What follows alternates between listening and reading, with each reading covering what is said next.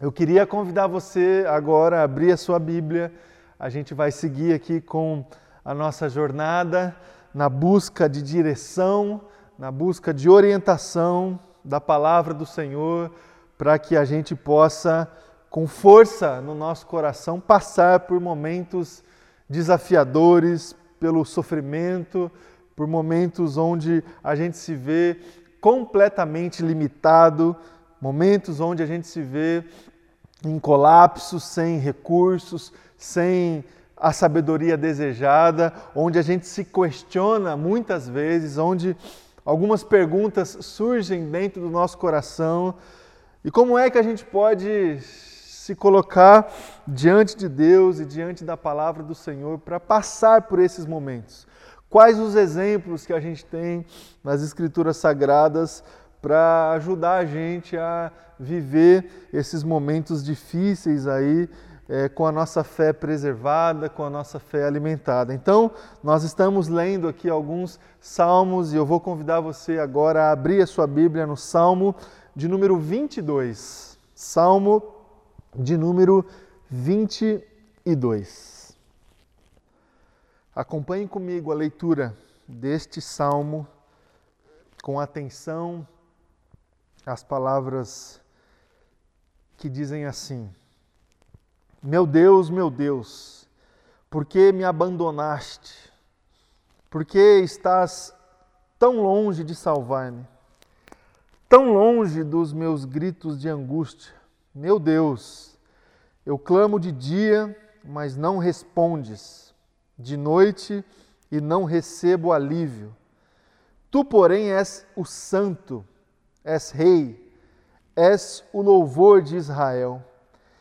Em ti os nossos antepassados puseram a sua confiança, confiaram e os, livra, e os livraste, clamaram a ti e foram libertos.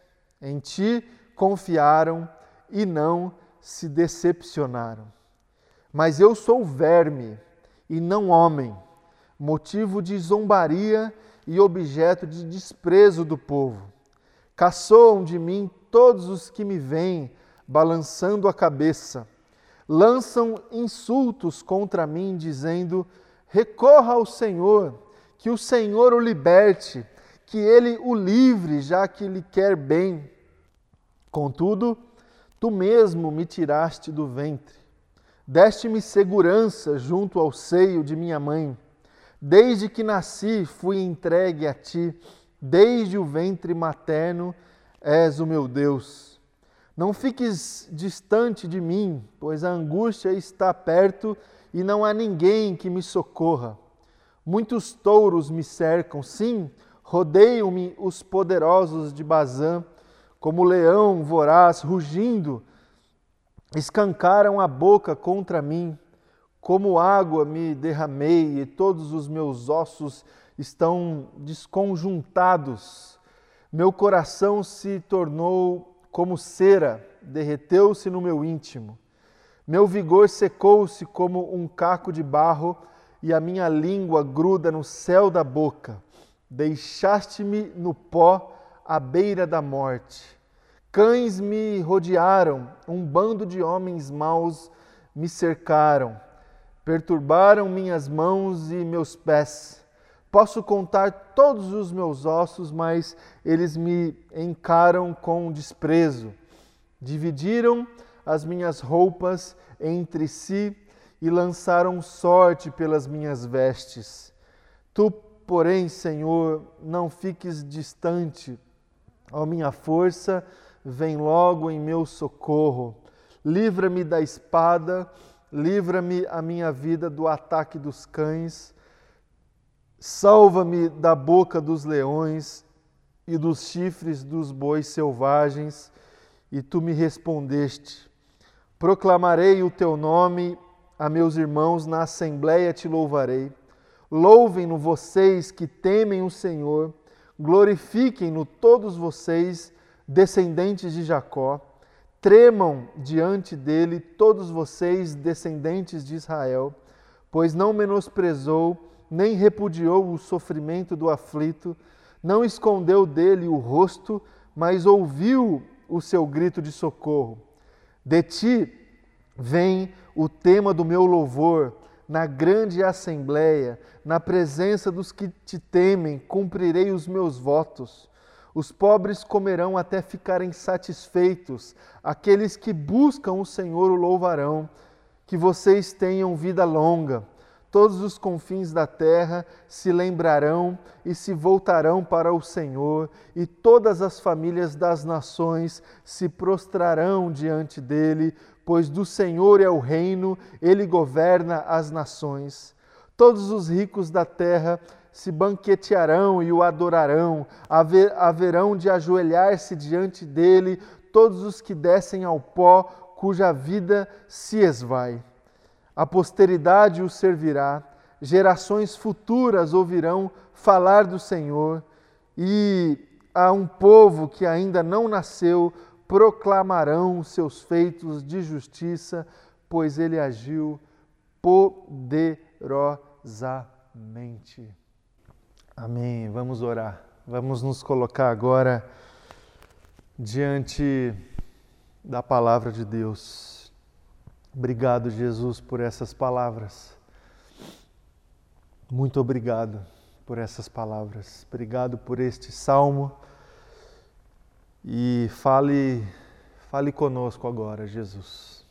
Fale com cada um que se coloca agora na Sua presença com o coração aberto, disposto a receber a orientação e a revelação da Sua vontade. Fale conosco, Pai. Fale conosco. É a minha oração. Em nome de Jesus. Amém. E amém. Meus irmãos e irmãs, é...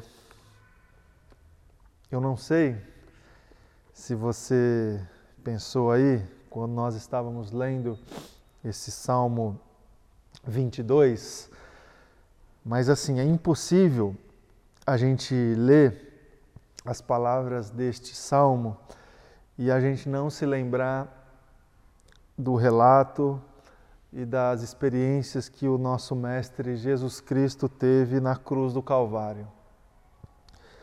Este salmo que a gente tem aprendido que foi um salmo escrito pelo rei Davi, ele pode sugerir a nós dois tipos de entendimentos assim. A gente pode imaginar que esse Salmo 22 é mais um desses salmos que foram escritos pelos salmistas e provavelmente este Salmo 22 pelo rei Davi que expressam é,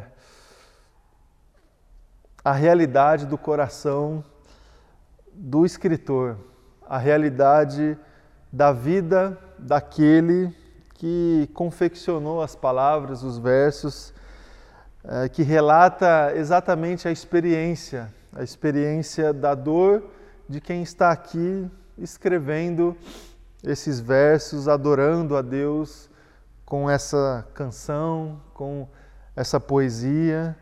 E talvez tenha sido sim este Salmo 22, mais um desses salmos onde o rei Davi se colocou na presença de Deus para colocar todo o teu coração no altar de Deus, no altar do Pai. E o Davi, o rei segundo o coração de Deus, ele fez isso muitas vezes. Ele fez é, esse exercício de abrir o coração, de escancarar a sua vida, as suas dores, as suas dúvidas na presença de Deus e é, não teria problema nenhum a gente entender esse Salmo 22 dessa maneira.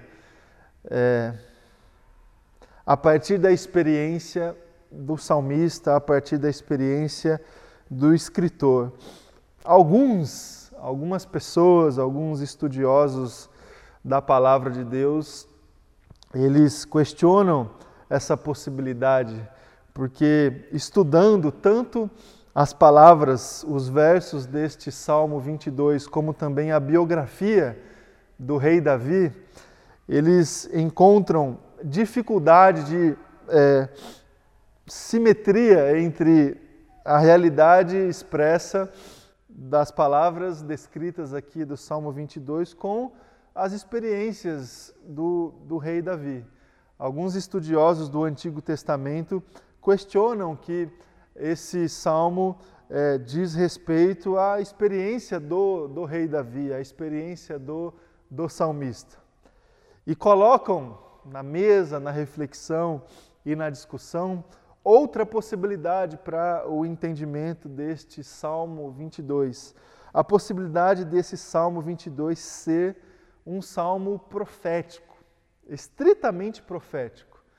Pois existem, assim, alguns textos do Antigo Testamento que carregam essas duas realidades juntas. Realidades de eventos e de experiências históricas e reais, mas também realidades proféticas de coisas que haveriam de acontecer posteriormente. Este Salmo 22 também pode ser considerado mais um desses textos que carregam essas duas realidades. Tanto uma experiência real do autor, do salmista, como também um texto profético que aponta acontecimentos que viriam no futuro. Hoje, a gente olha para esse Salmo 22 e a gente não tem dúvida. Este Salmo 22 foi um escrito, um salmo profético. Profetizou o evento, o sofrimento, os últimos momentos, as últimas horas de dor, de angústia de Cristo Jesus de Cristo Jesus. A gente não sabe, e eu não consigo, a partir das limitações de reflexão que eu tenho, é, afirmar que ele é somente profético. Mas, independentemente disso, ele é um salmo profético, porque ele aponta Jesus. E ele é um salmo profético e também um salmo, um escrito da lei antiga que certamente estava na mente de Jesus Cristo nos últimos momentos ali antes da sua morte e antes da sua entrega completa na cruz do Calvário. Certamente nos momentos de angústia, nos momentos de sofrimento de Jesus, ele alimentou no coração e na mente textos, palavras de Deus, palavras da lei de Deus, e este Salmo 22 estava ali, na mente de Jesus, nos seus últimos momentos. Tanto é que ele repetiu algumas palavras em sua literalidade deste Salmo 22. Os últimos momentos de Jesus antes da sua morte e da sua entrega, esses momentos de Jesus, os momentos de dor, os momentos de sofrimento de Jesus Cristo, ensinam para nós muitas coisas, meus irmãos e irmãs. Nós estamos aqui, ao longo desse mês de maio, se colocando diante da palavra do Senhor, tentando encontrar bons exemplos, tentando encontrar boas lições, bons caminhos para a gente conduzir a nossa vida diante da dor, diante do sofrimento, diante da angústia, diante do colapso. Eu estou aqui no dia de hoje convidando você para que você possa olhar para Jesus Cristo e ter na experiência de dor, na experiência de sofrimento de Jesus Cristo, um exemplo para você, para que você possa, em primeiro lugar, se identificar. Se identificar com Jesus Cristo, por quê? Porque Jesus Cristo sofreu. Jesus Cristo esteve presente em momentos de profundo sofrimento, de profunda dor. E ele também colocou ali a confiança, a fé na sua oração, nas suas expressões diante de Deus. Assim como nós, às vezes, a gente faz. Então eu estou aqui essa manhã para trazer a experiência de Jesus, sobretudo esses últimos momentos do ministério de Jesus, para a gente poder, a partir da leitura deste salmo, que certamente estava na mente de Jesus, nos momentos que nós estamos aqui olhando, para tentar extrair é, realidades para a gente conseguir se identificar e lições para a gente conseguir almejar para a nossa vida, para que a gente possa também trazer para as nossas experiências, as nossas experiências. O primeiro caminho que eu vou tentar aqui percorrer com vocês é o seguinte, meus irmãos e irmãs. Nos últimos momentos de Jesus, os momentos de sofrimento, de dor, o que a gente percebe em todos os momentos é Jesus não colocando no centro ali das suas orações, das suas palavras, o seu próprio sofrimento, a sua própria dor. O que a gente percebe é que Jesus Inclusive nesses momentos de dor, de injustiça, de julgamento, de sofrimento, o que a gente percebe é Jesus olhando para as pessoas. É Jesus olhando para as multidões desamparadas, Jesus olhando para as pessoas que tinham seus corações endurecidos, Jesus olhando e imaginando que pessoas pudessem se arrepender, Jesus olhando para pessoas angustiadas, Lucas, Evangelho de Lucas, capítulo 23, dos versos 27 a 31, diz assim: Uma grande multidão o seguia, incluindo muitas mulheres aflitas que choravam por ele. Mas Jesus, dirigindo-se a elas, disse: Filhas de Jerusalém, não chorem por mim, chorem por si mesmas e por seus filhos pois estão chegando os dias em que dirão: Felizes as mulheres que nunca tiveram filhos e os seios que nunca amamentaram. Suplicarão aos montes: Caiam sobre nós, e pedirão às colinas: Soterrem-nos, pois se fazem essas coisas com a árvore verde, o que acontecerá com a árvore seca? Evangelho de Lucas Capítulo 23, a sequência do texto, a partir do versículo 33, quando chegaram num lugar chamado Caveira e pregaram na cruz, os criminosos também foram crucificados, um à sua direita, outro à sua esquerda. Jesus disse: Pai, perdoa-lhes, pois não sabem o que fazem. E os soldados tiraram sorte para dividir entre si as roupas de Jesus. Você se lembra essas palavras aqui no Salmo que nós lemos, Salmo 22? Jesus dizendo: Pai, perdoa-lhes, pois não sabem o que estão fazendo. Seguindo, versículo a partir do versículo 39 do capítulo 23 de Lucas, um dos criminosos pendurado ao lado dele zombava: Então você é Cristo? Salve-se a si mesmo e a nós também. Mas o outro criminoso o repreendeu. Você não teme a Deus, nem mesmo ao ser condenado à morte. Nós merecemos morrer por, por nossos crimes, mas esse homem não cometeu mal algum. Então ele, ele disse: Jesus, lembre-se de mim quando vier no seu reino. E Jesus respondeu: Eu lhe asseguro que hoje, hoje você estará comigo no paraíso. Evangelho de João, capítulo 19, a partir do versículo 25. Perto da cruz estavam a mãe de Jesus, a irmã dela, Maria, esposa de Clopas, e Maria Madalena. Quando viu, quando Jesus viu a sua mãe ali ao lado do discípulo a quem ele amava, disse-lhe: Mulher, este é o seu filho. E ao seu discípulo disse: Esta é a sua mãe. Daquele momento em diante, o discípulo a recebeu em sua casa. Impressiona, pois, de tudo o que saiu da boca de Jesus, nada pareceu que ele estivesse pensando em si mesmo, meu irmão e minha irmã.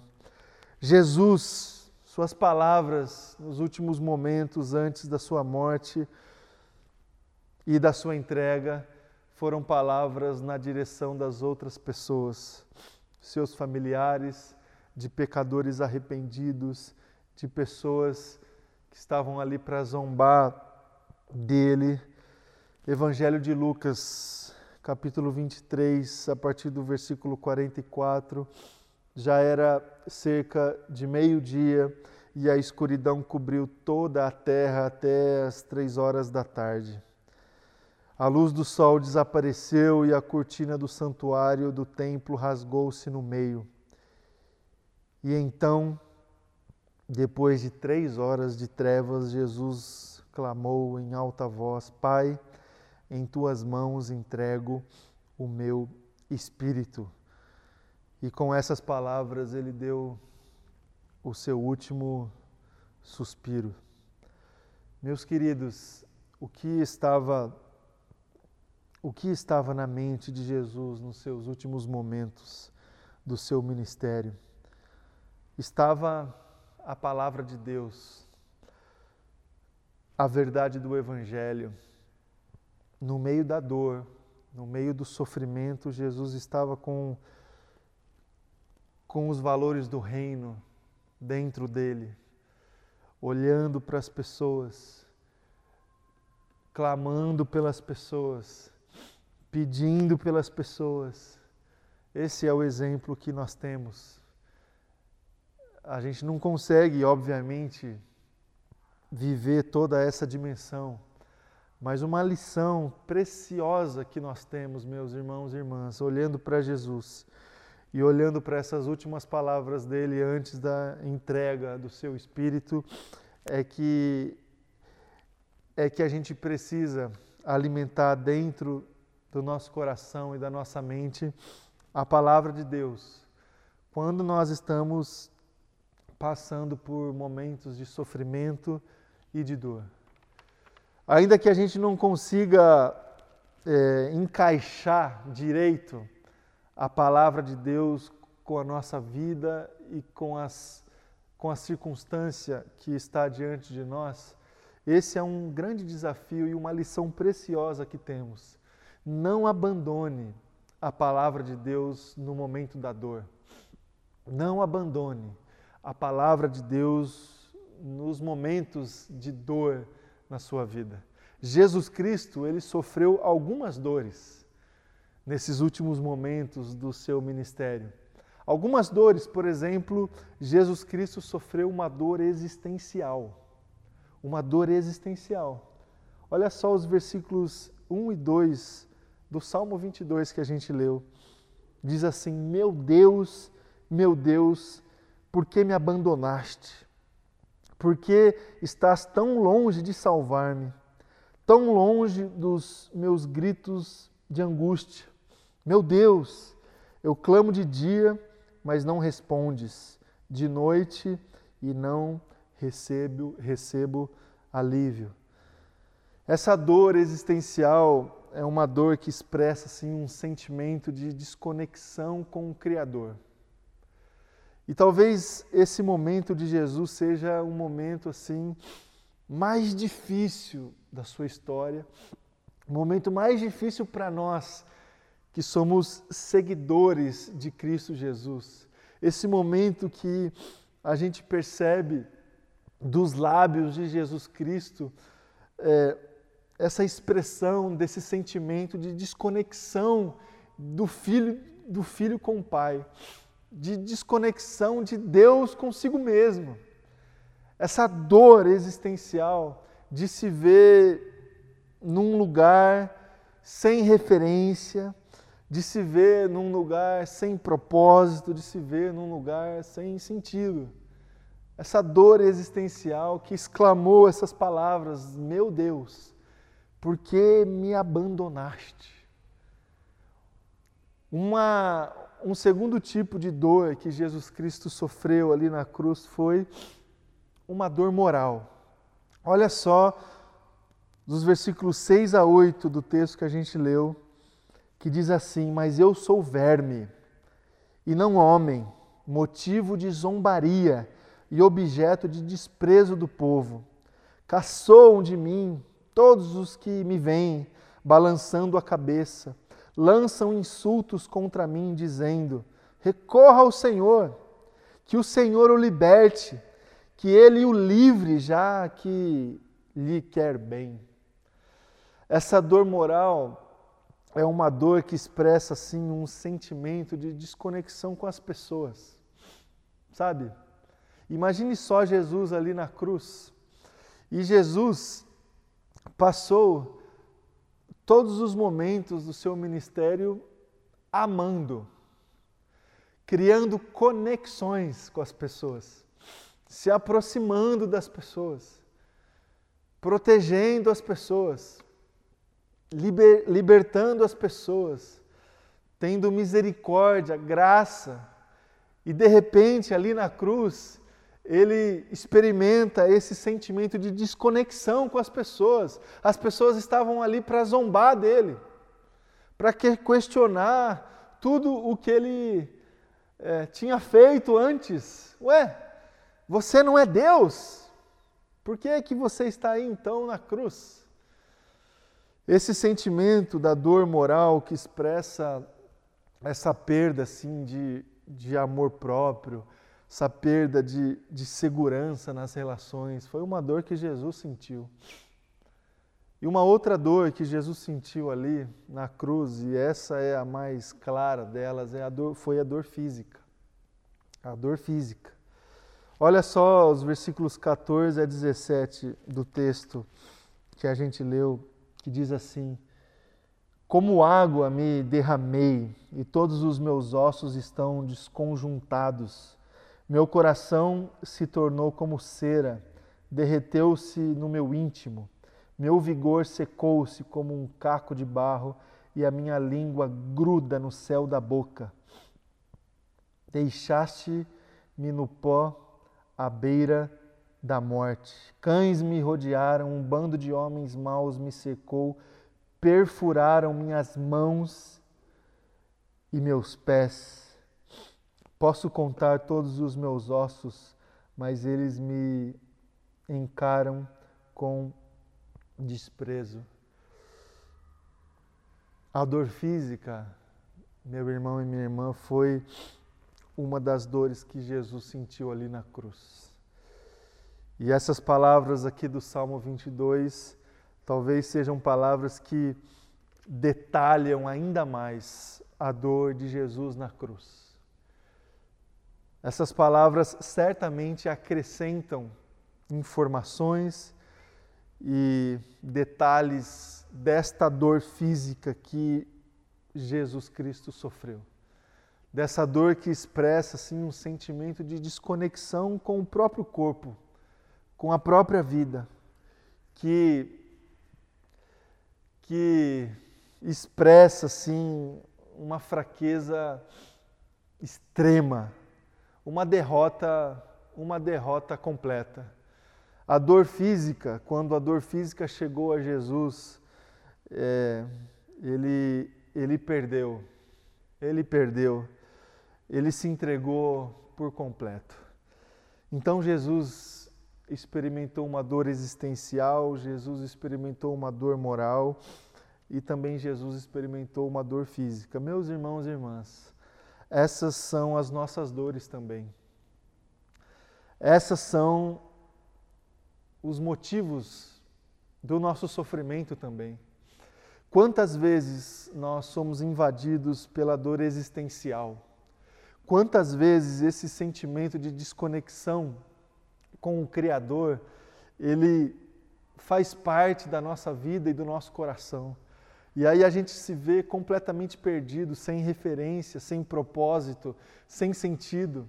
Parece que Deus nos abandonou.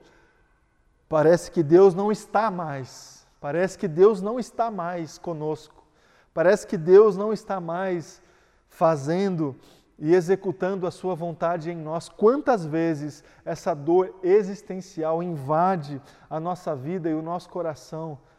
E quando nós nos entregamos a essa dor, a gente se perde completamente, a gente se envolve. A gente se envolve em, em compulsões, a gente se envolve em desvios, desvios morais profundos, a gente se envolve em vícios na tentativa de preencher esse vazio existencial que essa dor gera dentro do nosso coração. Tantas vezes também, meu irmão e minha irmã, a dor moral também faz parte da nossa vida.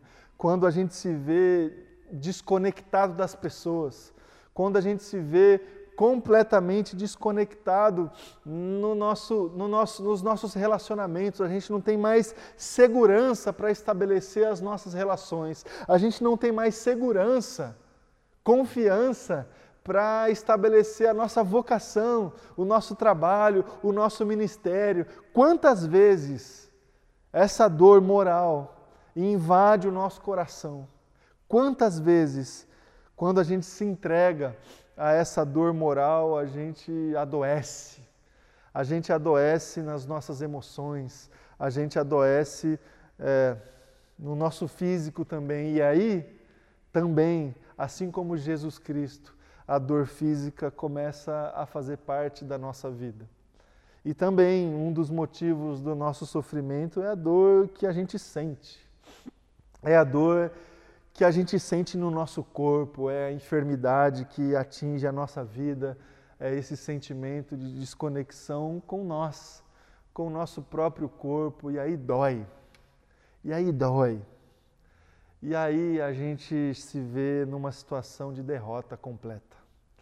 De derrota completa. Essas dores são as nossas dores. As dores de Jesus são as dores nossas. E as lições? E as lições que a gente pode tirar de Jesus são o nosso alvo. A gente precisa olhar para Jesus Cristo e eu convido você a olhar para o Salmo 22 e não somente se identificar com as dores, mas almejar as lições. Entender que a gente pode vencer essas dores, assim como Jesus venceu.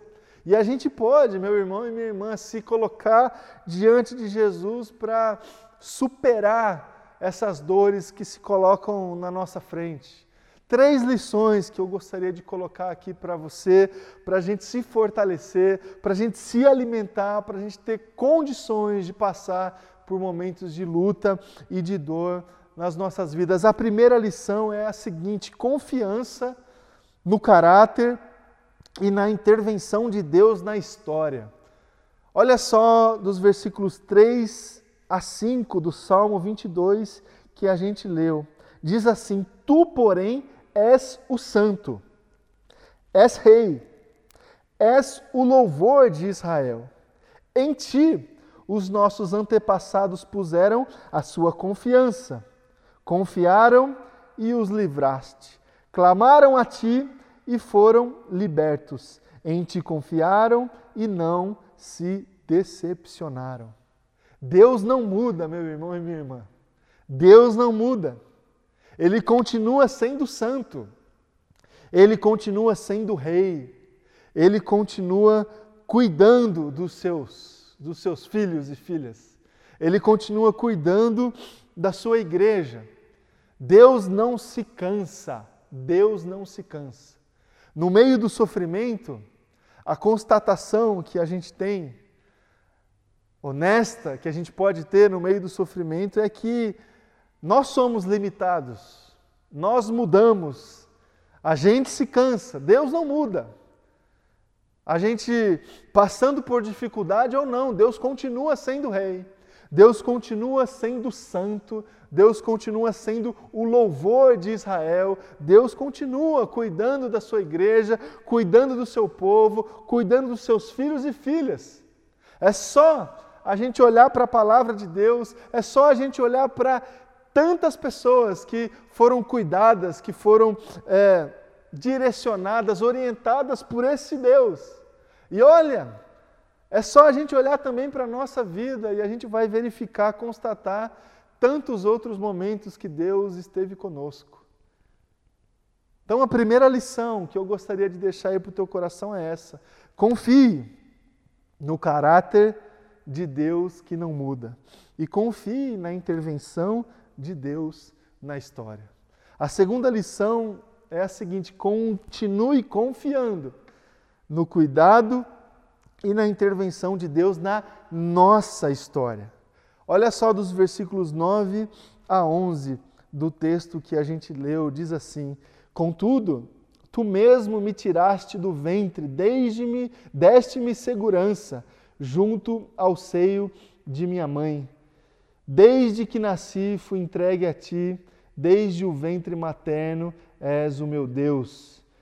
Não fiques distante de mim, pois a angústia está perto e não há ninguém que me socorra. Meu irmão e minha irmã, Deus sempre esteve com você. Sempre esteve com você. Você é propósito de Deus. Propósito de Deus. Desde o começo. Desde que você estava no ventre da sua mãe, você é propósito de Deus. Então confie, confie. Quando nós estamos passando assim pela dor, pelo sofrimento, a gente tem realmente dificuldade de, de olhar o todo, de olhar a nossa vida por inteiro. A gente só fica ali olhando o momento, olhando aquela dor, olhando aquela angústia. E a palavra de Deus nos desafia e traz essa lição para que a gente possa confiar no cuidado de Deus e na intervenção de Deus na nossa história. Quantas vezes, meus irmãos e irmãs, Deus interveio na nossa vida e trouxe para nós a resposta que a gente almejava e procurava. Não será diferente, sabe por quê? Porque Ele não muda. A gente muda, mas Ele não muda. E Ele vai continuar cuidando da sua vida e da sua história. E para encerrar, a última lição que a gente pode extrair desse Salmo 22 diz respeito a perseverança na oração e na adoração a Deus.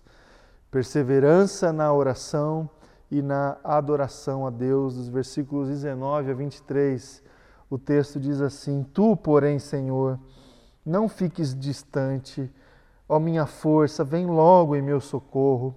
Livra-me da espada, livra-me a minha vida do ataque dos cães Salva-me da boca dos leões e dos chifres dos bois selvagens. E tu me respondeste: Proclamarei o teu nome a meus irmãos, na assembleia te louvarei. Louvem-no vocês que temem o Senhor, glorifiquem-no todos vocês, descendentes de Jacó. Tremam diante dele todos vocês, descendentes de Israel pois não menosprezou nem repudiou o sofrimento do aflito, não escondeu dele o rosto, mas ouviu o seu grito de socorro. A última lição que eu queria colocar aí para você e para o teu coração é o seguinte, meu irmão e minha irmã: Deus continua respondendo orações.